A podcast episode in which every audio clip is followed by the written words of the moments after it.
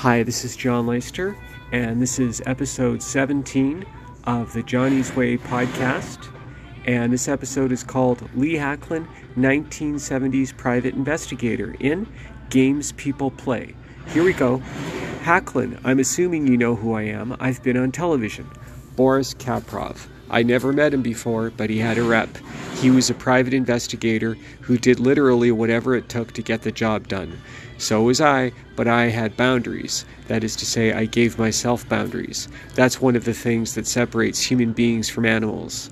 They can be crossed and they can waver, but without any boundaries at all, bad things are going to happen. One day you wake up without a soul. I don't know what a soul is, but I like to think that I have one. Chipped away some, but strong enough that when I get up in the morning, I look out the window, I take pleasure in the face that I can look I took pleasure in the fact that I can look at myself in the mirror and feel pretty good about myself. Then I light up. I was taught to extend my hand and introduce myself when meeting strangers, but maybe I'm too sensitive. He didn't smile. Boris was about 40, taller than me, and built like a squat office building with legs. A clueless guy would think he was fat. Wide, yeah, but apparently he could bench press 400 pounds. If I had to mess with this guy, not safe for work, I'd definitely go for his balls. He wore an expensive suit and his, his hair was slicked back. It doesn't exactly invite a woman to give you a scalp massage.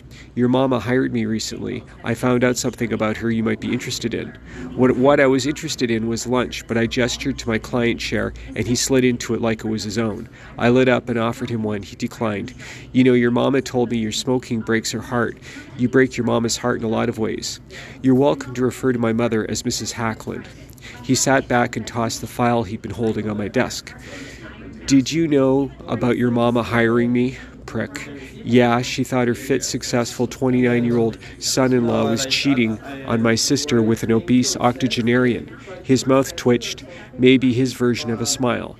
Well, she's a talker, isn't she? What woman isn't? I opened the file. There was a picture of a man exiting a bank. He was maybe older than my mom, slim, gray haired, and Natalie attired. The file had some personal information about him and a police report. His name's Calvin Jordan. He's a scumbag con artist. It's hard to believe what he gets away with, the oldest con there is. He sells land he doesn't own, hooks up with old rich dames, and cleans, cleans them out. He's dating your mama. Prick, prick, prick. I nodded. I didn't know that. Thank you for bringing this to me. How about lunch? My drinks. My how about lunch? My treat, drinks included. I don't socialize with the competition. Your mama told me some interesting things about you. She said you wouldn't help her. A son who turns his back on his own mama. If you were my brother, I'd knock your pretty face in, and I'd break some of your ribs for good measure. Have a nice day, Mr. Kaprov. You're not charging your clients enough. I have 15 people working for me. This office looks less like an office and more like a flophouse restroom. That alleged chair could use a wipe. I just had this suit dry cleaned. You should get a good suit. Jeans are for kids. You looking for a job? I'm thinking about hiring a gopher, someone to get coffee and sandwiches, you know, clean up the place, drive people around, scrub the toilets. I stood burning. That's enough, Mr. Kaprov. You should get a haircut. It's not a good look for business. From, from a half block away, I think you were a girl, or is that the idea? I'm trying to keep focus of the professional courtesy aspect of your visit, Mr. Kaprov. Now, F off. You are sensitive. You sure you're in the right business? I vaulted over my desk. It startled him. We gave each other the thousand yard stare. He grabbed my shirt and I grabbed his lapels. This was idiotic guy S word, but what the F else could I do? We stood like that for maybe 10 seconds. Then he let go, then I let go. Movie. Movies. Maybe you should try movies. Pretty face like yours belongs on the big screen. Maybe we'll get that lunch someday. My treat. You can't afford my appetite. He lit a cigar and blew smoke in my face. I didn't cough until I heard the elevator doors close. Leland Hacklyn! A week later, I put the fear of God into Calvin Jordan. Poor bastard. I take no pleasure in watching an adult man pee and poop himself. How dare you insinuate yourself into my life? I was busy getting a Canadian Mustosterone beer for my mini fridge. You look good, Mom. That rice cake and water diet is really paying off. Don't be smart. What did you say to Jordan? What what did you say to Calvin? What did you say to my man? This is exactly why I didn't tell you about him. I knew you'd interfere. He's made mistakes. People make mistakes, Lee, including you. Jordan, Calvin is a good man. He's paid his debt to society. Now he won't return my calls. How would you like me to leave everything to Anne? Anne was my sister. How would you like that? You won't get a cent, not a cent. I'll disown you. I'll go to the media and I'll tell them all your secrets, the things I know about you. Some people think you're a big hero. Ha! I'll drag you to the gutter. Nobody will hire you, not even McDonald's. You'll be a bum. That's not far. From, you're not far from that now. Look where you work. This office is nothing but S word. I was getting tired of people beating up on my office. What's wrong with Spartan? I sweep and mop the floor every day. What do you want, a diamond studded nameplate? My head throbbed with impatience, and I absent mindedly lit a smoke, which fanned the flames of my mother's rage. And you smoke! You want to kill yourself? Jump off a bridge. Don't kill others with your god-forsaken second-hand smoke. I should have aborted you.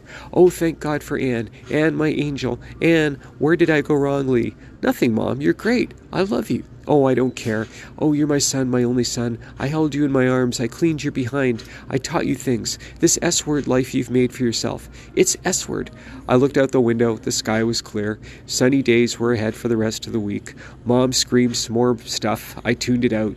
I was the only tenant in the building, so I wasn't worried about anyone calling the cops. Friday, no plans for the weekend. Bliss.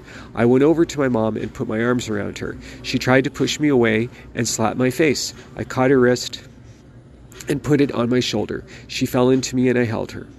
He said he wanted me to lend him money. He said he wanted to restart his real estate business. I asked him how he could get a license and he said there were ways. He said he'd make me his partner. Said it was all on the up and up. Said he'd learned his lesson from being his, in prison.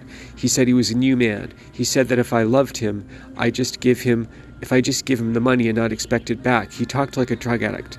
But I forgave him, Lee. I forgave him and he came back to me, and then you ruined it. You ruined our happiness. She sniffed.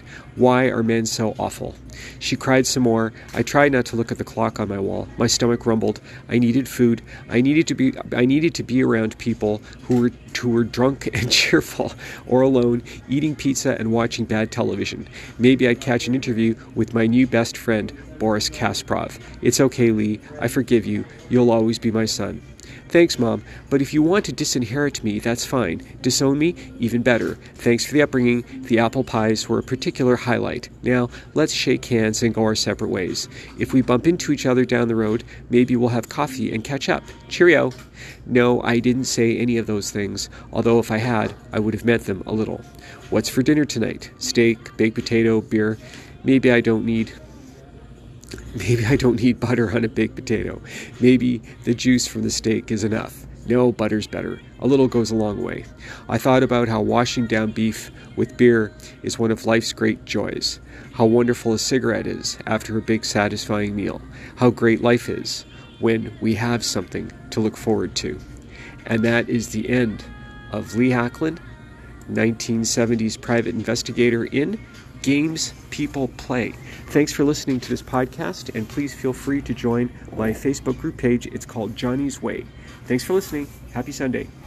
Happy every day. And don't forget, God loves you.